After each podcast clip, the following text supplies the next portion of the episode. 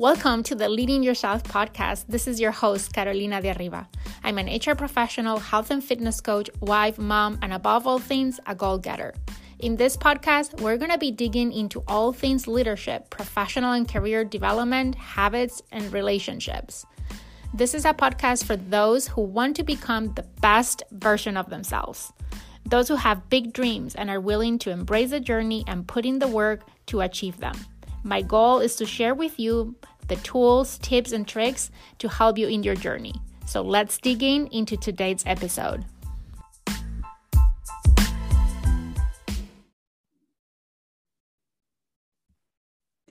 Hello, welcome back to another episode of the Leading Yourself podcast. This week, I have a treat to all of you. We have a special guest, Luke Owens, who is the vice president of product at Abilitie, a company that develops award-winning corporate leadership development programs and offers a mini MBA program. Um, Luke has an impressive background in education and consultancy, and I'm really excited for all of you to hear Luke's perspectives around career reinvention. So, welcome to the Leading Yourself podcast, Luke. Thank you so much for having me. Yeah, we're really excited to have you. And I can't wait to talk to you about all these topics. But let's start talking about you. Can you share a little bit about your background? And I think you have a really, really interesting background. And I think it will explain a lot of what you're doing today and where you're coming from. Yeah, that makes sense. Well, and you start on my favorite topic, which is myself, of course. Um, I just, you know, it's it's an honor to be here on your on your podcast as we talk about reinventing careers because I feel like in many ways I've been doing this myself for 15 years now. You know, um, I, I've always thought of my career as a bit of a mosaic, right? Where it's all these individual pieces that al- alone look very different, but together make up a picture. And so um, part of that's my Italian Catholic heritage. And part of that is just, I, I love that concept of all the different pieces can come together to make something bigger.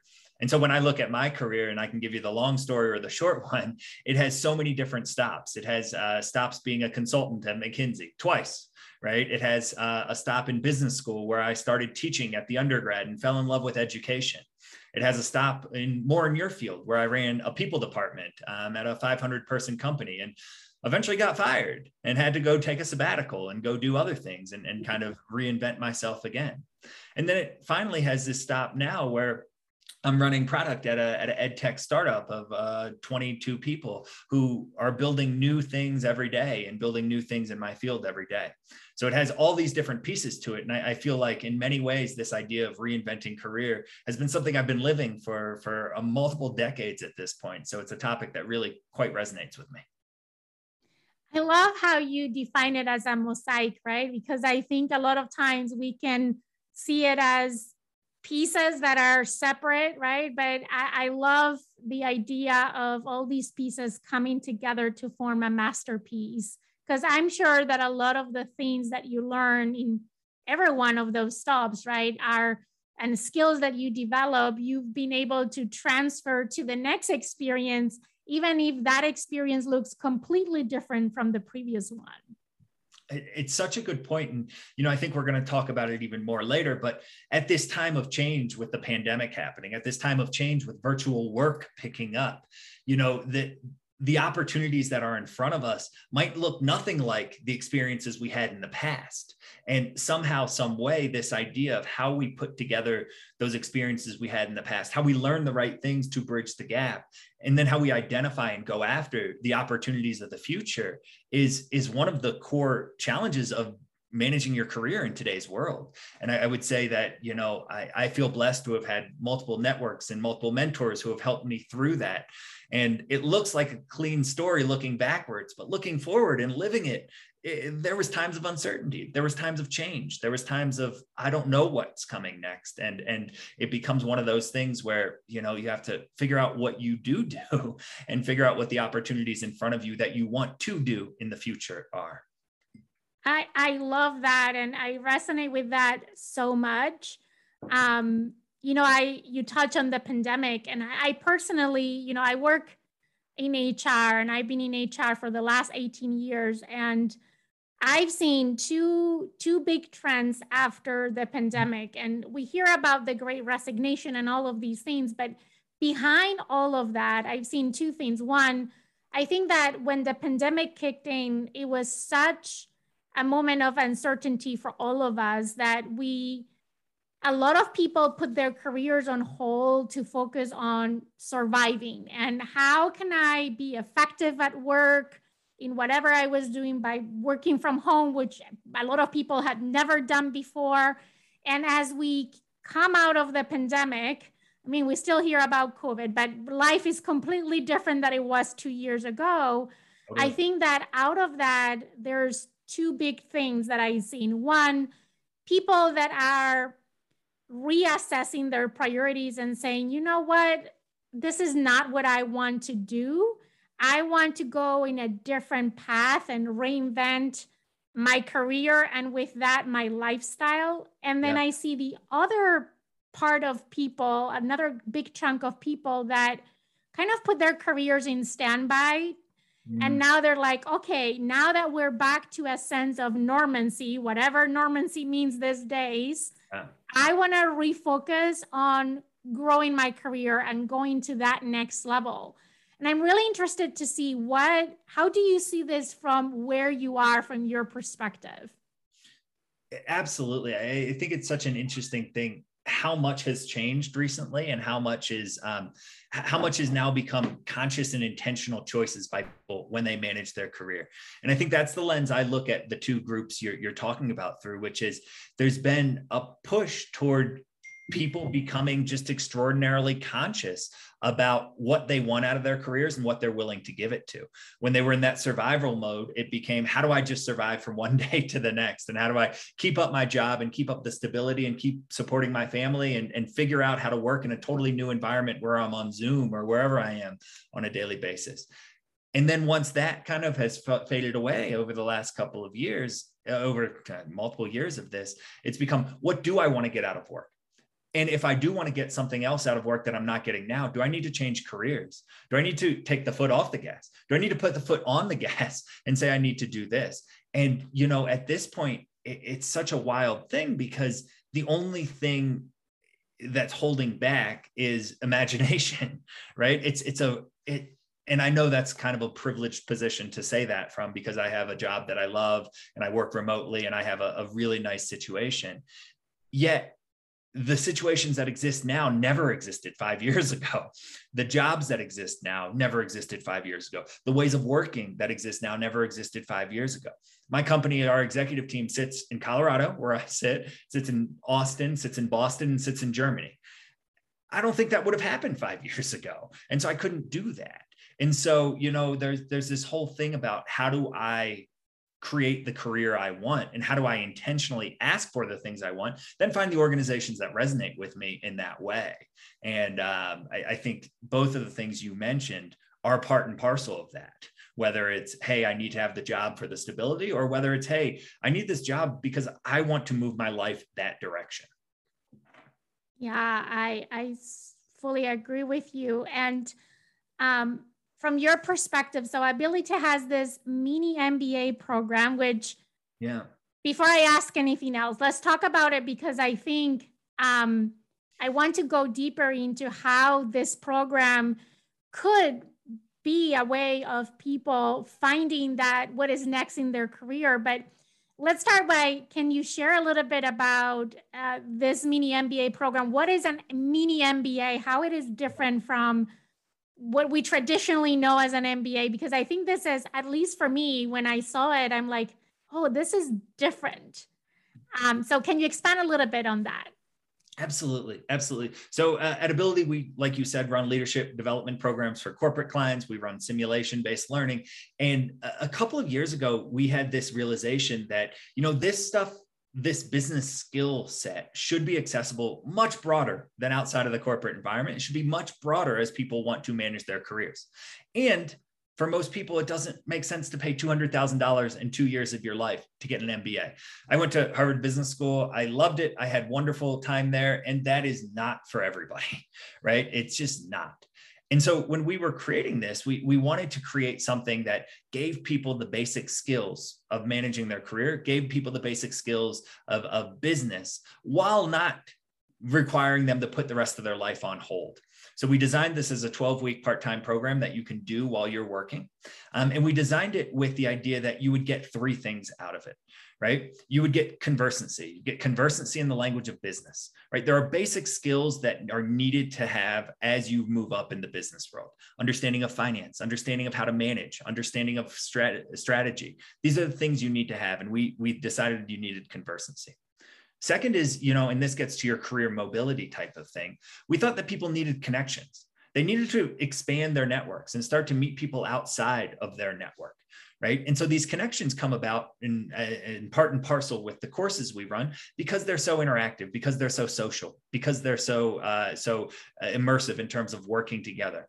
And if you look at our last couple of cohorts, we've had people from as far afield as uh, Kenya and Mexico City and Hong Kong, and people who are moving up in uh, our CFOs and companies here in the U.S. and people who are Scrum masters at, at technology companies. So a wide variety that just opens your eyes to the connections that are out there. And then third is is confidence right? Like when you're switching careers you have to have the confidence to step forward. And you know I, I know a lot of people struggle with this idea of imposter syndrome. And to be honest i do too. We all do right? And so mm-hmm. getting you some of that language getting you some of that practice getting you some of that connections to know that other people have made these shifts other people have made these jumps that you are whether you're a teacher moving over to uh, to the business world whether you're a vet coming over into into the corporate life whether you're moving from an hr world into a sales and marketing role other people have made these and you know coming out of our program we hope that people have that confidence and so, you know, we we built this as an accessible uh, alternative to the overall MBA, something you can do while you continue your work over the course of a 12 week period, and and come out of it with conversancy in the language of business, uh, connections in terms of more people in a diversity of network, and then uh, and then confidence in terms of how you come forward. I, I, I that's fascinating to me because I personally, as I said, I haven't seen anything quite like it. Mm-hmm. And I think when I'm thinking about these two trends that I mentioned to you, I know there's many others, right? But just to to focus on, on a couple, I'm like, gosh, this can help so many people that are going through this this period of time of they're trying to rethink yeah. what do I want to do and how do I take my career to the next level? How do I make a shift? And I want to build on a couple of things that you said and maybe go a little bit deeper. You mentioned imposter syndrome, and I agree with you. I think we all go experience that at any given point in time. Personally, I switched jobs three months ago, and I'm moving in the same space that I've been for the last 18 years. But I was moving from a company where I spent 13 years to a new company, and I'm like, am I going to be able to do this without the support system that I'm used to, um, where different processes that are different from what I know, um, am I going to be able to succeed? And I think when the more radical that change that you make, the more that imposter syndrome comes about, right? Because it's more uncomfortable, more outside of your comfort zone.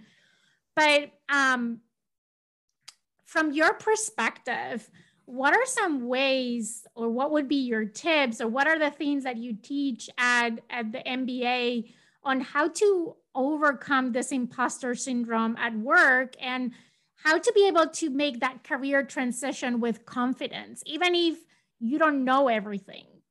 Absolutely. You know, it, it's such an interesting story. I didn't realize you'd only been in your new job three months. Wow. How is it going? How's it going? It's going amazing. I'm I'm loving it. Um, I'm completely outside of my comfort zone, right? I tell everyone I went from knowing everyone and knowing everything or almost everything to not knowing anyone and not knowing anything. Yeah. And it's scary and it's uncomfortable. Yeah. But I am having so much fun and I'm enjoying being in that space so much. Yeah. More than I thought I would. well, that's awesome to hear. I mean, it's there's multiple steps to this and uh, imposter syndrome in my head kind of shows up in different ways at different steps one is where you're talking about, where it's like, hey, I'm in a new role. I'm moved out of my comfort zone. I'm in my learning zone. Maybe I'm even at the edge of my panic zone where I'm like, oh my God, can I do this? What can I do this? And, you know, when you're in that space, I think so much of it becomes, okay, having having mentors who can help you help you have faith in yourself having faith in yourself to continue to learn and grow because somebody has taken an opportunity on you right when you're in a new role. And so i think a lot of that Im- imposter syndrome gets over by by putting in the work by by having the mindset of like people are putting faith in me i'm going to put faith in myself and then finding those people who pick you up. And i think that's a, it's a wonderful thing. I, have been blessed to have a couple of times in my career where people took bets on me too which uh, Lord knows why sometimes, but they did. and uh, that imposter syndrome in the new role is so important. And finding a way to be in the learning zone without jumping into the panic zone is, is so important. I think the other thing where it shows up in career transitions is where imposter syndrome holds one back from even looking at an opportunity. And the seminal mm-hmm. work on this, I'm sure you're familiar with it as a talent development person, is the the idea of, uh, and it was a gendered study where it was years ago. I don't know if it's still relevant, but it, it always sticks in my head where it's men and women and how they look at job descriptions. And if there's 10 things on a job description, the classic the classic trope was that men would go in and find two things on there that they could do and they would apply and they'd say i can do these two things now let me do this and women would go in there and they would look at the 10 things. They'd find the one thing they can't and decide not to apply because of it. And and i think that whether or not that story is still relevant in today's world i think it was from 15 years ago that research. But it, is a really wonderful i, I think um, just example of how imposter syndrome rears its head where it's like i'm seeing opportunities that i'm excited about but because i don't know if i'm ready i don't even put my name in the hat and i see that all the time right now with you know transitioning teachers. I see that all the time with people who are trying to recreate their life in the way that you're talking about. And and i think that the the observation i have and the advice i have are the observation is we all feel that right? We all feel that thing of can i actually do that? Will they let me do that? What can i do? And my advice is at that moment take a breath feel it and then put your name in the hat Let, put your name in the ring. See what happens. Those mixed metaphors somewhere some way mm-hmm. but like go push out for it. The world right now is open to those people who are willing to put in the work. And that doesn't mean it's going to be easy and that doesn't mean it's going to be simple but we are all feeling that imposter syndrome in some way, shape, or form. I can't open up my email without reading about classmates of mine who are way more successful than me or have jobs that I don't know if I could do. And I have to deal with that emotionally on a regular basis. We all have to deal with this stuff. And so I think this imposter syndrome and finding the right communities, finding the right educational programs, finding the right mindset, finding the right mentors are how you get over it. Talking about education. And I know that's a big part of your background and your passion. Yeah. When we think about career reinvention or or making a career shift, what role does formal and informal education play into that and how can it help someone make such a transition? Yeah you know it's fascinating because i think we have access to more education than we ever had before. It's really quite amazing. Like you can learn about a, a, what a product manager role is by enrolling in a course on linkedin or looking at a, a coursera video and starting to understand what that is and i think that the, the basics of that are you know education gives us access to an understanding of it at the very core and there's more resources than ever before and you'll have to put in the work to understand that but it gives us access to that understanding first and, and a lot of uh, a lot of asynchronous ways of doing that, lots of ways of doing the research yourself. The second way I think it really helps with career transitions is, you know, education gives us access to networks, gives us access to people who are like us and people who are not like us. And I think a good educational experience, once you move beyond just understanding what a role may be, actually puts you in a place where you're testing out things, where you're saying, oh, here's what life as a product manager looks like. And I'm actually working with other people who want to be product managers. Can I actually see myself in there or can I not? One of the things we like to do in our programs is put you in the role of an entrepreneur. Have you run a business? Have you realized how hard it is? Put you in the role of an executive. Have you lead a, a, a marketing team and say is this actually something i want to do? And that's why we do all experiential based sim based learnings it gives you an opportunity to try things out and gives you the opportunity to connect with people who are like you and not like you to see what works for you and I think a lot of the formal education that's coming up around the boot camps, around tech boot camps, around coding boot mm-hmm. camps, around even business boot camps and sales boot camps comes one step after that where it says, okay, I've understood what the roles are out there. I understand what the opportunities are. I've tried it a little bit. So I have a sense of what it is, whether it's through an educational program, through an experiential learning, through a network connection. And then the boot camps say, let's get you there as fast as you can. And then I think those things are really great because at that point you already understand the role you already understand where you're trying to get you've tried it out and then it just becomes putting on the blinders and putting in the work.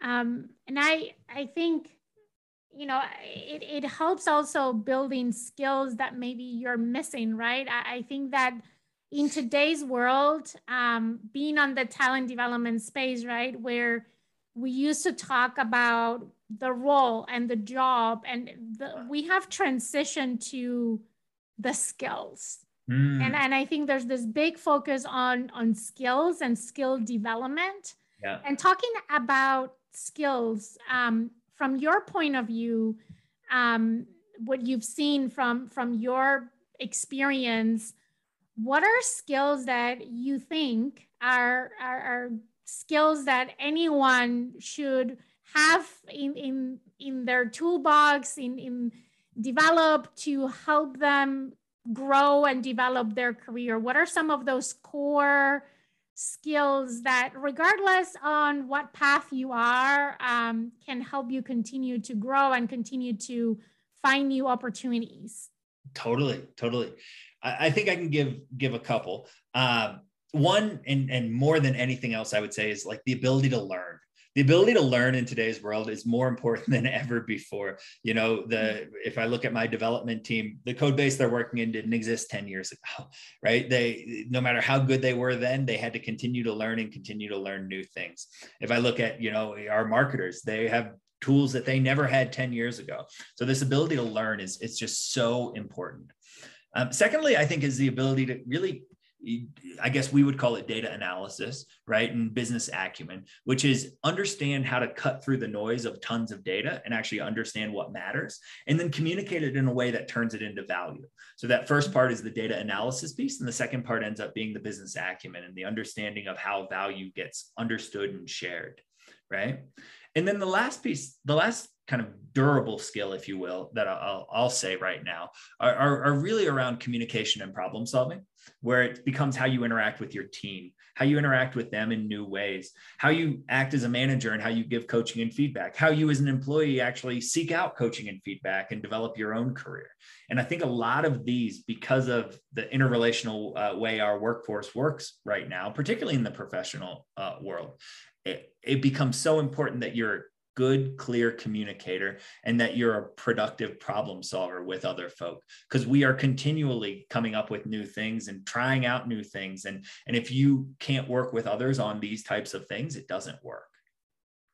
I love that. And I think I would pick very similar ones. Um, I, can't, I, I can totally agree with you. I think that we live in a world that one is constantly changing. So what you know becomes obsolete so quickly. Yeah. And knowing and having that ability and that learning agility just helps you to continue to evolve as as as the world keeps evolving, right? As things keep evolving around you. And I think that in the past couple of years, more than ever before, we've seen really what a VUCA world looks like, right? I mean, yeah. talk about VUCA. We've we've lived all around us. And I think that problem solving is so key.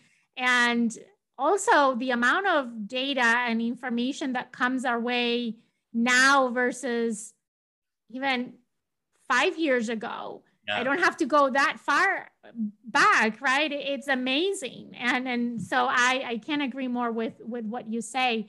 Now talking about the skills, can can you speak a little bit of how these are incorporated in the MBA program that that you guys have, and and on top of that, you mention uh, when you explain this mini MBA program, um, you call it conversancy. Yeah. Did I use the right term? Great Can you term. explain what that means and, and how it relates to all of this that we're talking about? Absolutely, absolutely. Um, so when we thought about our invited MBA program, we really thought about what are the, the core buckets that are valid no matter what your role may be. And from a skill perspective, uh, we kind of put them into three different ones. One was um, business acumen and financial uh, financial acumen, right? Understanding the language of finance, and this is where conversancy comes in, and I'll come back to that and talk about that. Second was how you actually be a people manager and how you communicate with your team, how you communicate with each other, how you really become a, a people manager and understand that. And then the third one became really about okay, strategic leadership. How do you look across this overall system and really pick out the signals for the noise and decide on what matters and then set your team and yourself off on that. And so when we had those three main buckets of skills, you know, on the business acumen and financial side, we we actually throw you in the deep end pretty quick. Uh, we want you to learn what the three financial statements are the income statement, the balance sheet, and the cash flow. And we want you to be not intimidated to look at them. You know, public companies have to put them out every quarter. If you want to know more about Apple, go look at their go look at their earnings statements. Um, and and we wanted you to a not be intimidated by those. B, we wanted to show how that turns into decision making at at companies. And that turns into decision making with cash flow modeling. It turns into decision making with DCF, discounted cash flows. It turns into decision making with NPVs and net present values. And we think it's too far of a cry to, in 12 weeks, become a CFO. That's really challenging.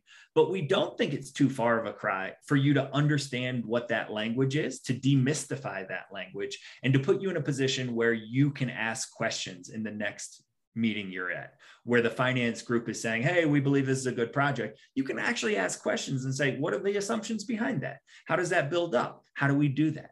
And so that's where we talk about conversancy instead of fluency. We think it's so important to have that conversancy so you're not intimidated when numbers come up, when finances come up, when cash flows come up because that is the lifeblood of any organization, whether it's a nonprofit or for profit. You have to understand how those finances work.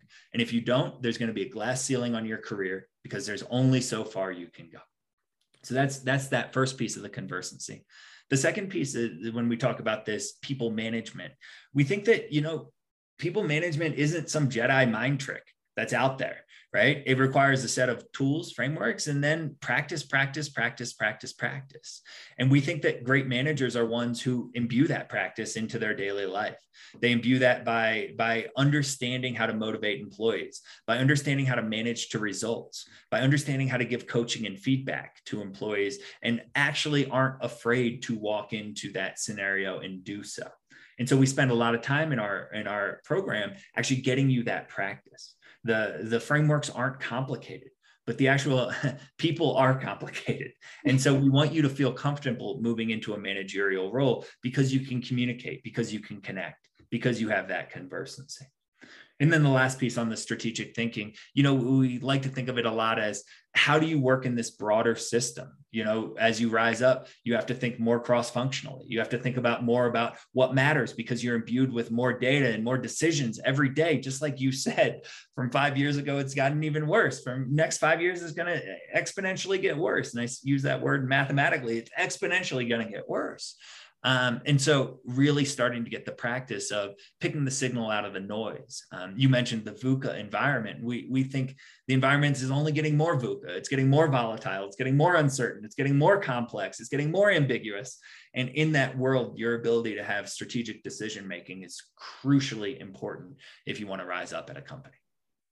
Yeah, uh, I I love that, and I I definitely can see that, and I think those are things that apply no matter whether you're starting your own business, whether you're working in a corporate world, and within the corporate world, you know, being in HR, I, I, you know, we made that transition years ago. But when I started my career in HR, HR had no idea of the financial statements, right? We were focused on hiring and firing people, and it was that old, um, more of that personnel administration mentality and and even areas like hr has evolved to become business partners where we're really looking how can we impact the bottom line? And i find myself talking about and asking these questions more often than not right?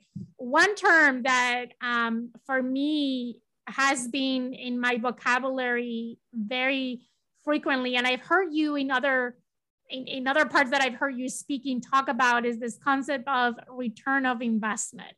Mm, the ROI. Um, and I think applies in financial terms, but also in many other terms, right? In return of investment of your time, return of investment on on where you're you're educating yourself or growing your skills.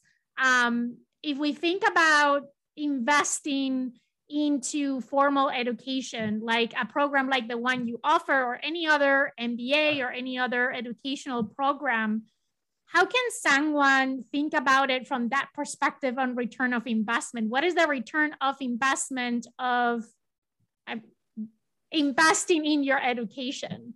Yeah, it's such a great question. And, you know, this ROI concept is, I'm so glad to hear. And, you know, I was part of this trend for the last 12 years of really getting imbued into the HR space, really getting imbued into the learning and development space, really getting imbued into the people space. Um, and so, you know, from this ROI, I'll take it from a couple of perspectives. One is from the individual consumer, right? Like from somebody who signs up for a program like ours. I think the ROI is, is pretty clear, right? It becomes, hey, I believe that this is actually going to help me get that next promotion. I believe that this is actually going to help me switch from this career to this other career. And it's going to make me make my salary change from this to this right? And so I think a lot of when you think of ROI from the consumer side, it becomes how does this help me make the next step in my career, or how does this make help me make the transition I'm doing there? And, and we do that in a couple of different ways with with different groups. We have different archetypes we do for from a consumer. The other thing, you know, since you and I spend a ton of time in the corporate space that I think is fascinating from this perspective, particularly with learning programs like ours, is how organizations are being really, um, really thoughtful about how they measure ROI, right? And I'll, I'll tell you that even in our consumer world of invited MBA, we have more and more students who are getting their companies to pay for their existence in the in our in our program and they're getting that by making the roi case you know companies are with the great resignation are petrified of losing people. You know they're petrified of having their best performers all of a sudden one day show up on a Friday and say, Hey, I'm starting at this other company on Monday. Right. And so I think that you see more and more companies um, being really thoughtful about how they give employee benefits for things like learning and development, recognizing that it leads to an ROI through retention, leads to an ROI through more skill building that then makes them better at their job. And so I think that there's a whole reshuffling going on in this space of how the ROI comes from, who pays, and then who accrues it right? Because individuals who go through new trainings get new skills, they get new mindsets. And what's not lost on us is that corporations who they work for benefit from those if they're willing to invest in it. And so, this idea of the ROI, I think, is really popular in our field as people think about it as a tool for retaining your high performers, as you think about it as a tool for building skills to prepare them for the next role six months earlier than they would have been. And I think that's a, a really powerful place to be. Mm-hmm. That is, um, I see it the same way. I think that um, I always try to think, you know, first of all, with time being um, most precious resource, right? I'm always asking myself, what is the return of investment of my time? Because yeah. I will constantly making decisions on where do I spend my time, right? And I think you know you mentioned it today you can uh, find resources and build skills in many different ways. Information is available right? You can google it you can go to youtube you can go to a platform like coursera or linkedin learning and all these platforms right? And and find whatever is that you're looking for. Yeah. um, and i think sometimes it's not only um, you know the availability of the information but it's how how much time you need to invest in doing those things. And I think that's where a program that has been vetted and structured and curated can exponentially increase that return of investment because it's been designed in a way that all the noise, back to what we were saying, right? There's so much out there um, that the noise has been taken out and it's been curated and designed in a way that is going to maximize that return in your investment. I think that's where this structured programs add that additional value from saying, you know, why should I go to an MBA if I can find all the information? Yeah. But I think that is the big difference. So what would be your perspective on that?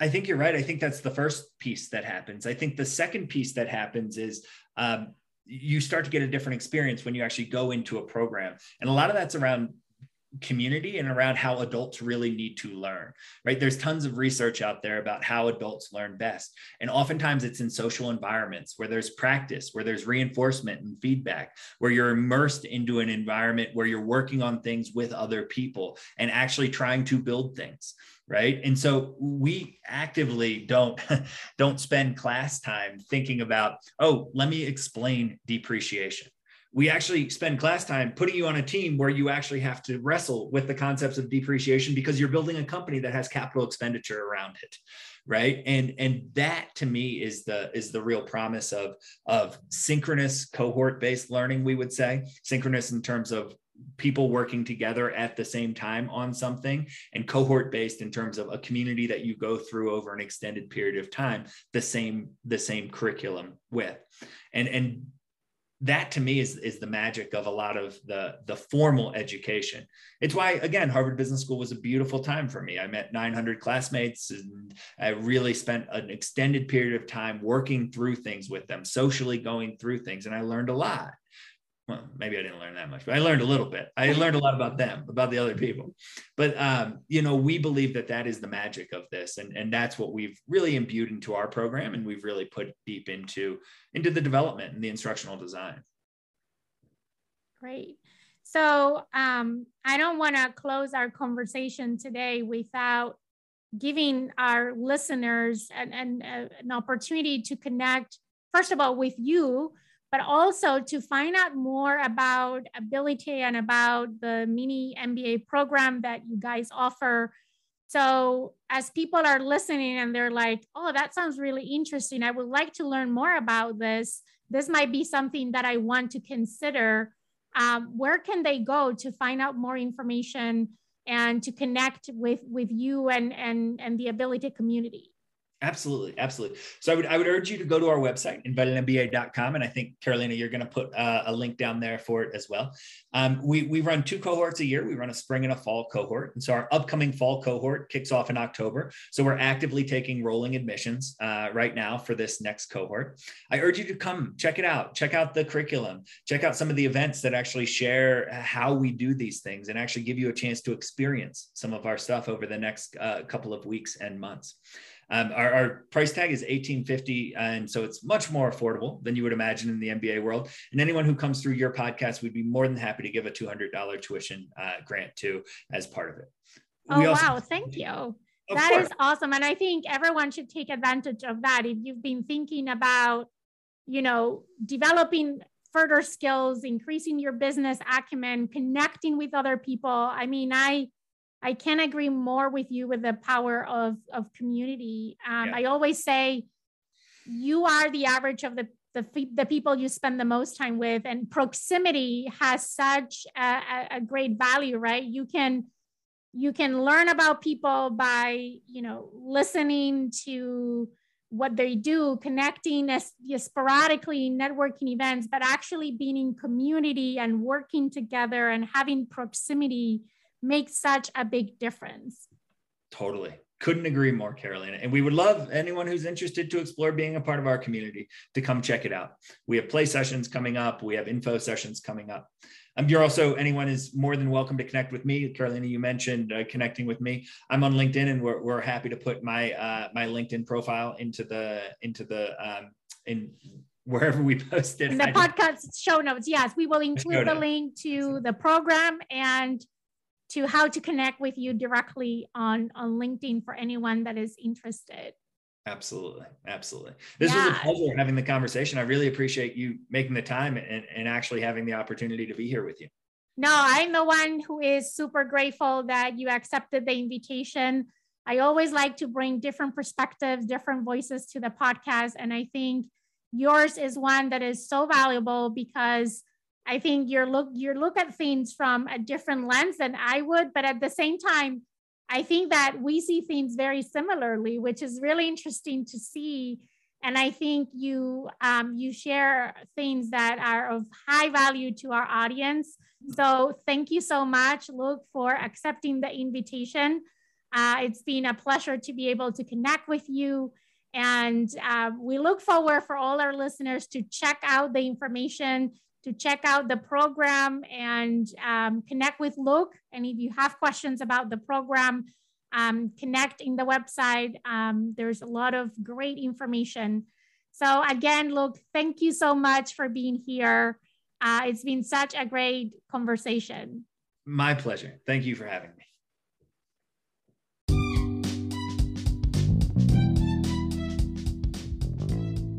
I'm going to quickly interrupt today's podcast episode to share something with you that I'm very excited about. A few weeks ago, I got my new Walkeye Task. It's a height adjustable desk for your home treadmill that is perfect for those of us that are working from home. I've been working from home since the pandemic started. That is, that means over two years. And I feel that I get less movement than I used to when I was going to the office but I also love the flexibility of working from home. But now, with my Walkeye task, I can have it all. This very affordable attachment, so easy to install to your already existing treadmill, can help you get your steps in while you take a meeting or work on that presentation. I've been loving it. If you want to check it out, check the link on the show notes of this podcast episode for more information.